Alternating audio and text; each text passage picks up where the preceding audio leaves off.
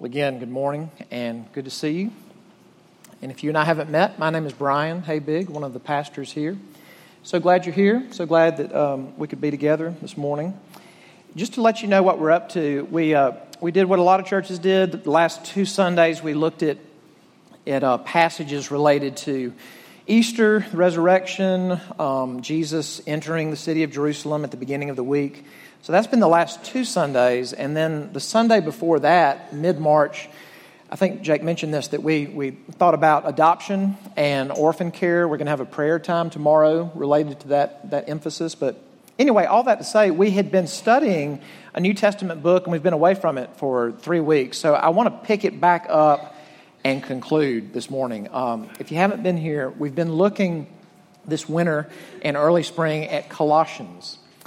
And Colossians is a book in the New Testament. It's by the Apostle Paul. It's not very long.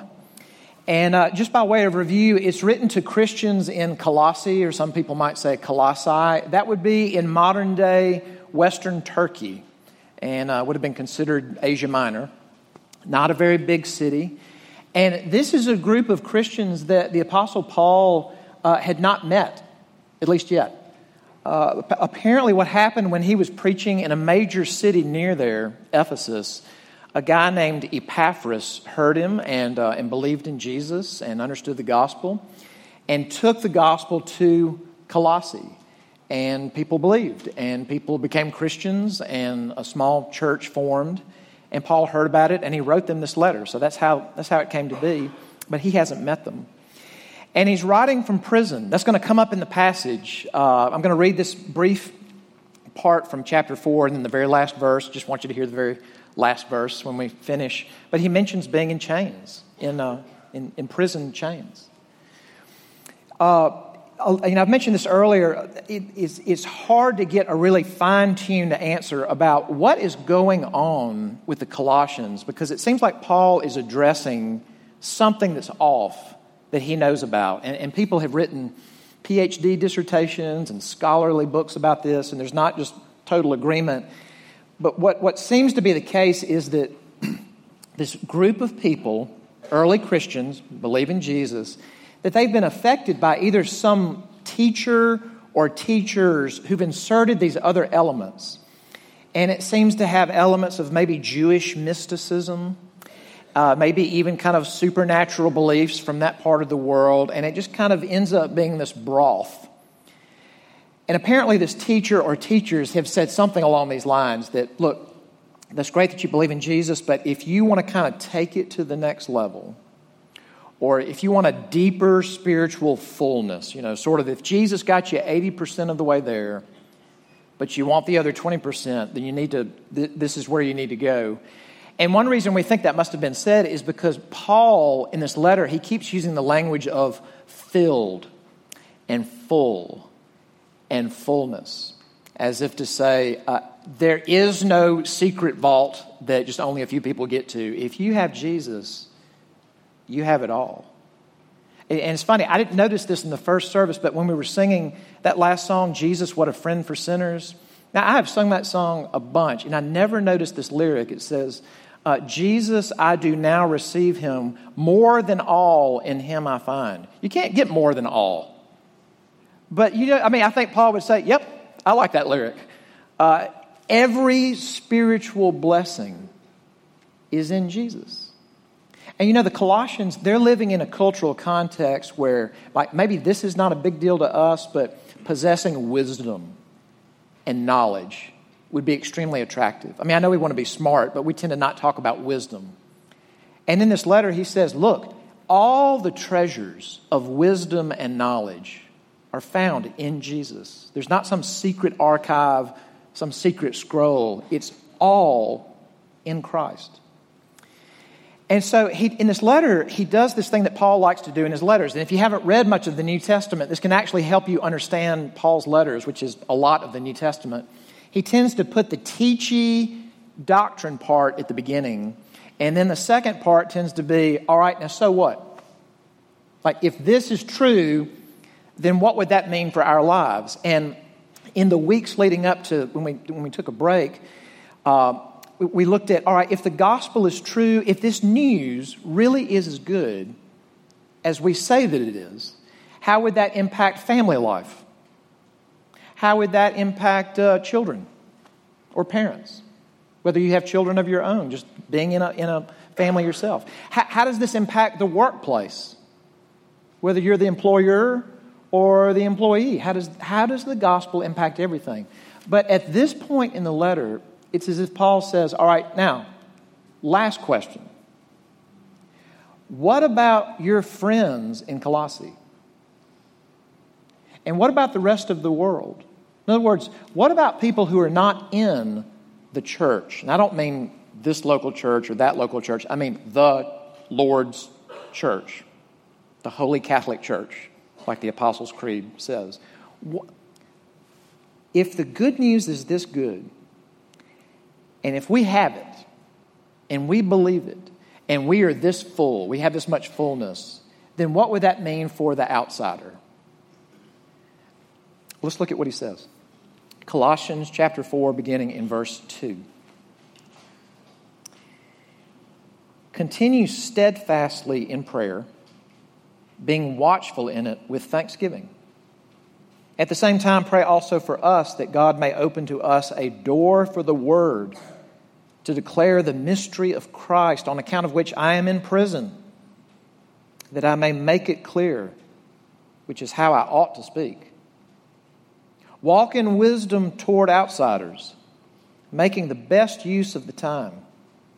Let your speech always be gracious, seasoned with salt, so that you may know how you ought to answer each person. And then the closing I, Paul, write this greeting with my own hand. Remember my chains. Grace be with you. This is God's word. Let's pray.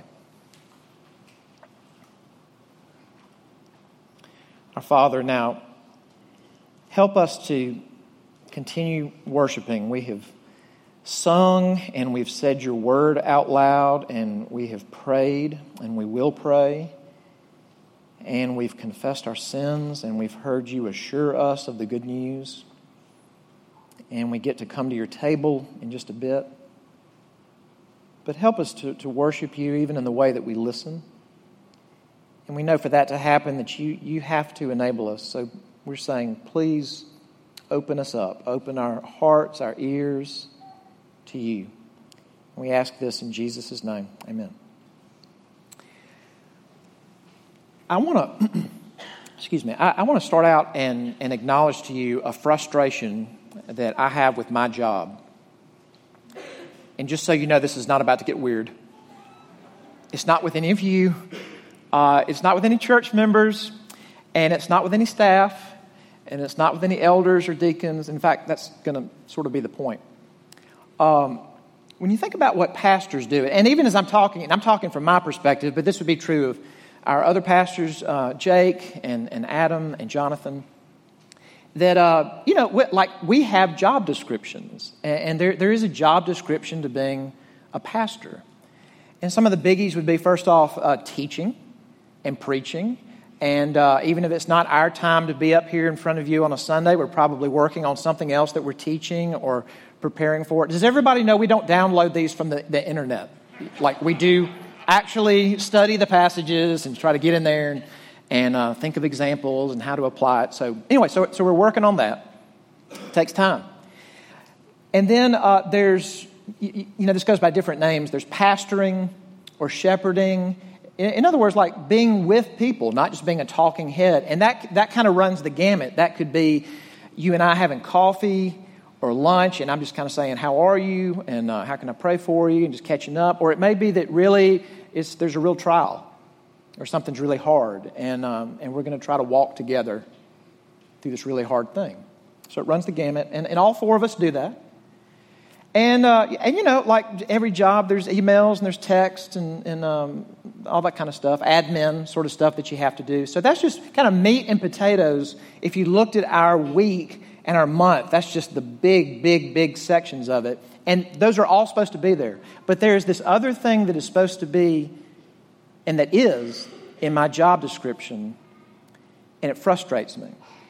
And I'm not saying it frustrates me because it's not supposed to be there. I'm frustrated that it just keeps being the sacrificial lamb. And it's evangelism. And I don't know how that word hits you, evangelism. I don't know if that makes you think of televangelists or someone very demonstrative on Main Street or, or, or what. But I just mean that in the best sense of somebody sharing the good news. That this is really good. And that's how good news is. You want to share it. Somebody asked me not long ago, what sermon uh, did, have you gotten the most feedback about of all your sermons? And I said, I, I, don't know which sermon it was, but I know what part of which sermon. One time I, I used an example. I had a friend that said, Hey, you need to get this bottle of red wine it costs 12 bucks, but it tastes like a $50 bottle of wine. And I mentioned that in a sermon. I can't even remember what I was uh, illustrating. And for months, years, follow up emails, calls. Te- our church is interested in inexpensive wine that tastes good, apparently. and it's like, okay, this is good news. We need to talk about it and we need to engage this. And let's share it when we find out. But, but that, that is how good news is. So I would say an evangelist, in the best sense, is somebody that Jesus really is, is wonderful news for them. They're not trying to win the argument with them, they are sharing great news. And um, I just find that more often than not, now evangelism takes place here. We never assume that everyone in the room believes. And that gives us such joy that there are those in the room who believe and those who don't believe. But I mean, being intentional and pursuing and engaging and, and really becoming more friends with those who don't believe and, and being, I'll use the word again, intentional, that that's the thing that keeps getting the shaft. And I suspect that I'm not the only Christian in the room who struggles with it. And it may not be you know, part of your official vocation, whatever your vocation is, but if you are a Christian, it is part of that vocation to, to be a vessel of good news. I'm not talking about a canned presentation, but I mean to share this great news. So let me ask you this if God changed us, like if the gospel was so good, even for people who are crummy at sharing, if it changed us, what would that involve? And I want to look at this passage to answer that question, and I want to think about two things. All right? It would involve praying, and it would involve what I'm going to, what I'm going to call approaching. Right? Praying and approaching. Let's look at this. First, about praying. Look in verse 2. First off, Paul just kind of generally talks about prayer not specifically evangelism, but, but just, just prayer as Christians. Verse 2 continue steadfastly in prayer. You could translate that devote yourselves to prayer. This is not shoehorn it in, maybe if it fits, or tack it on with a meal, or maybe at the end of the day, but this is that, that it become part of the infrastructure of your life continue steadfastly in prayer. And, and so, what would characterize that? He says, being watchful in it with thanksgiving. And it's interesting that the New Testament talks a lot about watching and being watchful. Jesus talked about that, and the apostles talk about that, and Christians typically don't talk about that. Being a watchful person. And what does it mean to pray watchfully? Does that mean like we're just in this DEF CON 5, pins and needles, uh, stand. No. For Paul, to be watchful is to mean that you live your life anticipating that Jesus really will return. That this chapter of history will come to an end and an eternity will follow. Whatever your beliefs are, that is going to be true for every human being that Jesus really will come back. And what that means is that we don't have to live in a pressure cooker or be on pins and needles, but it means that right now we live with a sense of urgency. I can't make someone be a Christian. I don't need to try to trash talk somebody into being a Christian. I'll get to that in a second. But in the, in the language of the New Testament, today is the day of salvation. today is. So that I pray that way and that I think about my life that way. I'm not going to be here forever. And neither will you. And neither will anybody that I encounter. So I'm watching. And I have thanksgiving. Yeah, I'm not in a panic state all the time, but, but I'm saying thank you to God for the things that He's doing all around me. And we've said this before that it seems like, especially for Paul, gratitude is like the fish oil of your insides, of your soul. That, like, it does all these great things, and when in doubt, thank God for something. So he says, look, all right, first off, comprehensively, be a person of prayer. But then he does turn an eye to, but what about the outsider? Now look at, look at verse uh, 3. At the same time, pray also for us that God may open to us a door for the word to declare the mystery of Christ on account of which I'm in prison, that I may make it clear, which is how I ought to speak. Now, when he says us, who does Paul mean? Uh, we're, we're at a little bit of a disadvantage here. You're at a disadvantage because we've been looking at Colossians over a long period of time. That's not how they heard it. This letter would have been just read in one sitting, or somebody would have probably read it in one sitting. So just a few minutes ago, they heard the beginning of the letter. And at the beginning of the letter, Paul says, Paul and Timothy and that was his spiritual son. Uh, Paul was like Timothy's spiritual father and mentor, this young pastor. So Paul and Timothy write this letter together. There's Epaphras, the guy that took the gospel, apparently, to this city. So that's us. But, but Paul's probably talking also about the apostles that, that went all over the world into cities where there, there are no churches there, there is no Sunday school background with anybody. And they spread the gospel. So he says, pray for us. Pray that God, this is really great. Pray that God would open the door.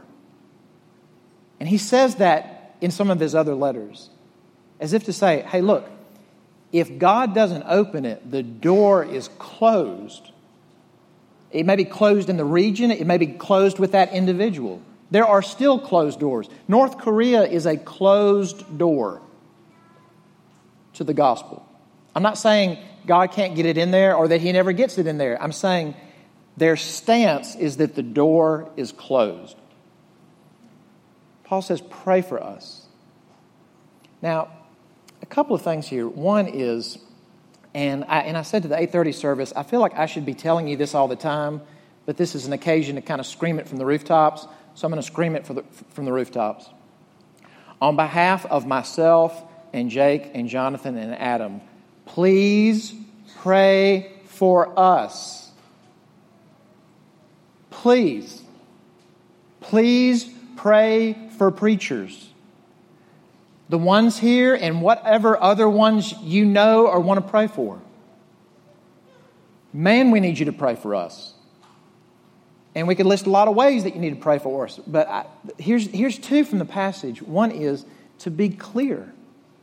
I, man, this, I mean, this is Paul. World class mind, world class education. I'd say fairly solid understanding of the gospel.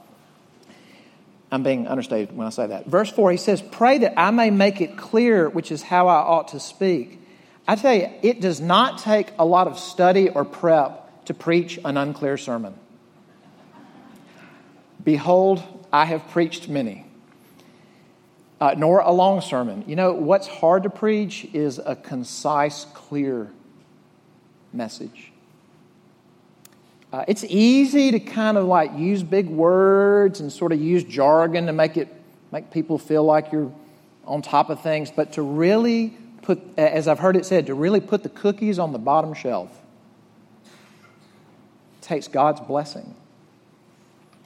Please pray for us that we would be clear, that God would make that happen. And the other one is that God would open the door now, here's, here's the negative way you could look at that. I just said it.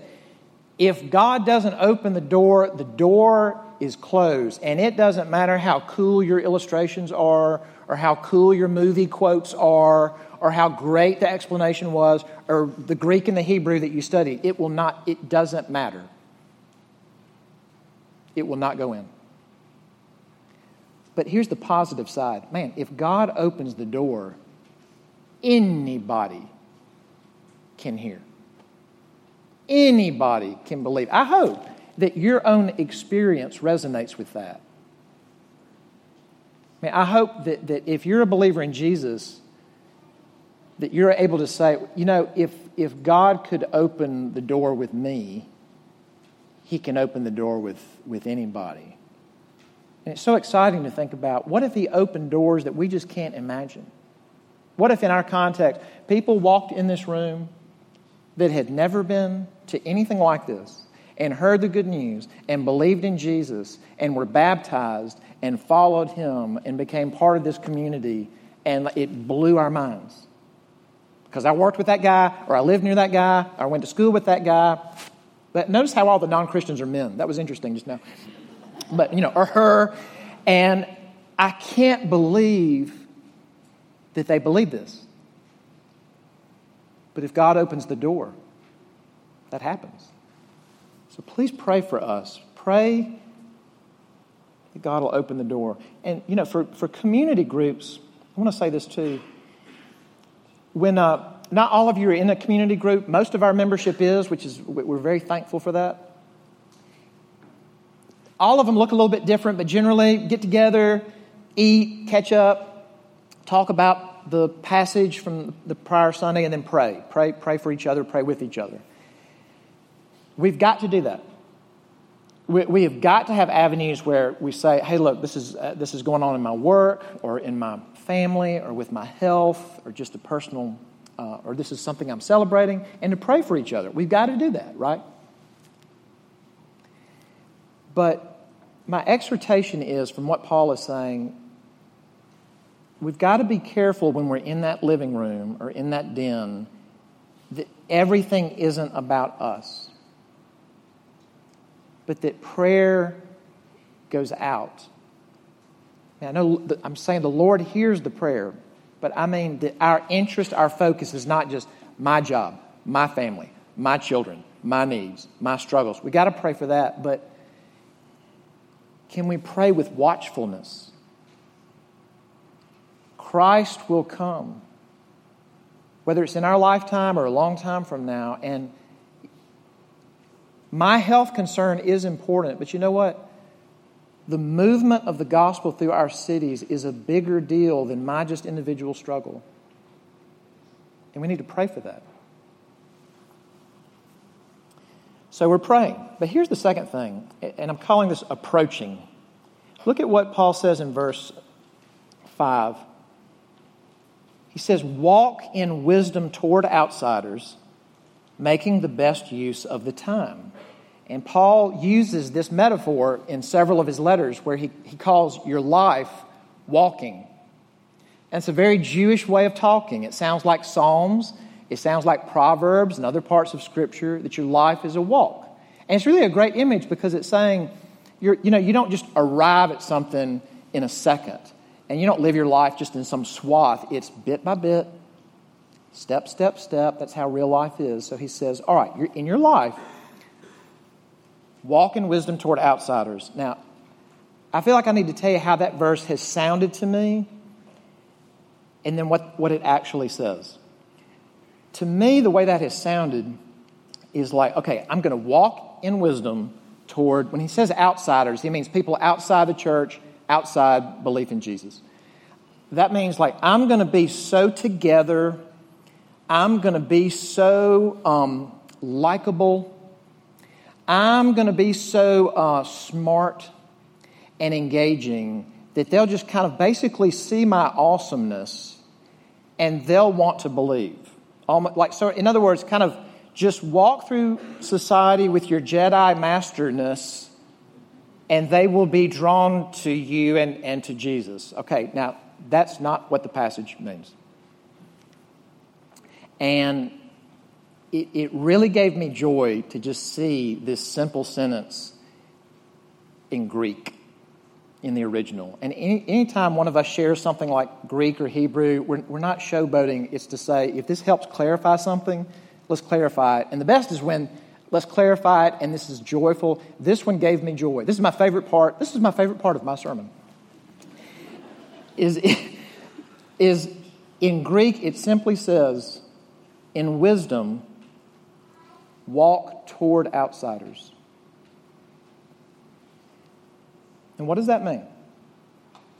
Paul is saying, all right, there's something I want you to do in wisdom, meaning you can't do this in your own resources. This takes a God given wisdom, what I'm about to tell you. So, in wisdom, here's what I want you to do walk toward outsiders. That is a game changer. And I'm not saying this to be snarky, this is just to be cognizant of where we live in our cultural setting. That sounds so different than fundamentalism. Because you know, there's all kinds of fundamentalism. There's Christian fundamentalism, there's Jewish fundamentalism, there's Islamic fundamentalism, and I'm sure there's other kinds. But the DNA of fundamentalism, fundamentalism, is separatism. It's not primarily about a dress code or this external behavior. Those kind of things get talked about and applied. But the essence of fundamentalism is to withdraw from the unbeliever or the infidel or whatever word you want to use, to be with the true believers, to withdraw from the world, and to set up parallel institutions over here. And here's the Apostle Paul, who is big on holiness, who is big on devotion, wholehearted devotion to the Lord. And he is saying, walk toward the outsider. And look at a couple of the things he says that would involve. Or let's put it this way if I'm going to do that with wisdom, what would, what would wisdom look like to walk toward outsiders? First one, verse 5 making the best use of the time. We could call this being intentional. And it's interesting because I almost feel like, ooh, this is where he's, he's talking our American language here. He's talking about time optimization, time management, making the best use of the time. What is he saying? If you're hearing all this and thinking, I, I, don't, I don't know what outsider you, you want me to talk to. Do you want me to drive to like some strange part of Greenville that I don't know about and start engaging people about Jesus? Paul is saying, okay, wait, you already have next door neighbors. You already have, for most of you, coworkers. You already have things you like to do or activities that you're involved in, whether it's in Greenville or beyond. And there are others who are there. Start there. I mean, unless your work is that you're out in the middle of a field by yourself with an iPad, the, your workplace may have people sitting around you, and as it turns out, they're human beings, and as it turns out, they matter. And as it turns out, what, what we're being called here, uh, called to do here is not like make them into projects like, okay, I'll try you on and I'll do my evangelistic presentation with you. And if you like it, then you can come to my church. And if not, I'll move, kick you to the curb and move on to the next person.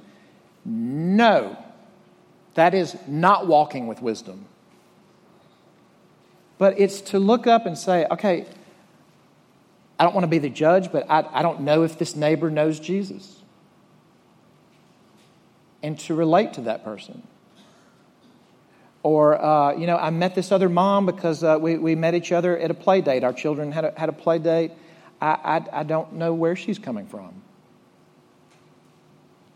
You know, like when a coworker shares a struggle, it's, it's probably our it's probably our propensity to say, "Oh, wow, that was your like bad things going on story. Let me tell you my bad things going on story," and kind of like top your bad things going on story because that's what we do in conversations. But what if you listened?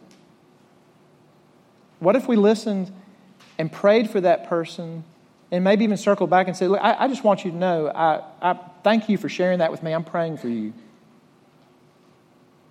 And you know what else we might be praying, and we might not tell them this part, is that, Lord, don't just open up a door for preachers, but would you open up a door with that person? And let me or someone else be a vessel of the good news to that person. But to be intentional. I, most of us eat three meals a day, or at least two. We could bring someone with us, or we could meet someone. We could be intentional and make the most of the time that we have because it's limited, and then we pass. But it's also being gracious. Look at what he says in verse 6. Let your speech always be gracious, seasoned with salt, so that you may know how you ought to answer each person. What does that mean for your speech to be gracious? Uh, I'm going to use Paul as an example. Have you ever read, it's in the book of Acts, about when Paul went into Athens, Greece? This is the Athens, Greece. And it says he walked in, and there's, there's just statues and idols everywhere statues and monuments to false gods. And it said it just flew all over him, and it, he was distraught. And so Paul, get, I mean, this is Paul, not, not big on idolatry. And so he's invited to speak at the public speaking area called the Areopagus. And so he stands up and he says, Men of Athens. And when you're reading this, if you know Paul, you might be thinking, whoo, here it comes. This is going to be like a thermonuclear strike. And he stands up and he says, Men of Athens, I can see that you're very religious. I was walking around your city and I even saw uh, a monument to the unknown God, and I would like to tell you about that God. Not trash talking, not combative, gracious. Uh, and he says, seasoned with salt. Have you ever tasted a chocolate chip cookie made without salt? It tastes like a hockey puck. And it can have everything else. It can have the sugar and the chocolate chips and the flour and the butter, all the nature's perfect foods. But without salt, it tastes bad. You put salt in there, tastes like a chocolate chip cookie. Paul says your speech should not be this dull, boring, duty bound. I'm going to tell you about Jesus because our balding pastor says that I should, and I'm going to drone through it, and then I can whew, check that box and, and go watch the Masters. Like to be cognizant of what people are watching, to be cognizant of good humor, to be cognizant of what people are reading and how normal people talk, and to speak in an interesting way that draws and engages, that's interesting, and that's kind. Paul says, talk that way. If every Christian in this room did that with one person this year, it would be fascinating to know what the ripple effects would be. I don't mean project, but to be intentional and to pray for, to pursue, and to relate to. And if the Lord opened the door, to share the good news with one person who's already in our lives. Let me end with this. Um, this, this made an impression on me, and so I'm going to share it. It may make an impression on you. But a friend of mine, he was a campus minister at the same time I was. He was a campus minister on a large southern university. And uh, there was a group of students one year, freshmen, and they came from the same hometown and they came from the same church. And they had grown up in a church where they really had heard good stuff. They really had good preaching, good teaching. They had a great youth group, just great connection. So they showed up as freshmen and they just sort of had this super Christian relational network that most, most people wouldn't have. And so, you know, it's almost like 13th grade. They just get there and they can still do stuff together and eat and hang out and go on road trips and all that. So my friend watched this for a while and thought, you know, it's amazing what they have. But after a while, he began to be concerned. to the point where he finally talked with some of them, and, and he said that I don't know if this image was original to him, but I love this. He said, God really gave you an amazing gift, the friend, the friendships that you have. But it's like there's a group of you, and your group is holding hands in a circle, and you're sort of looking at each other.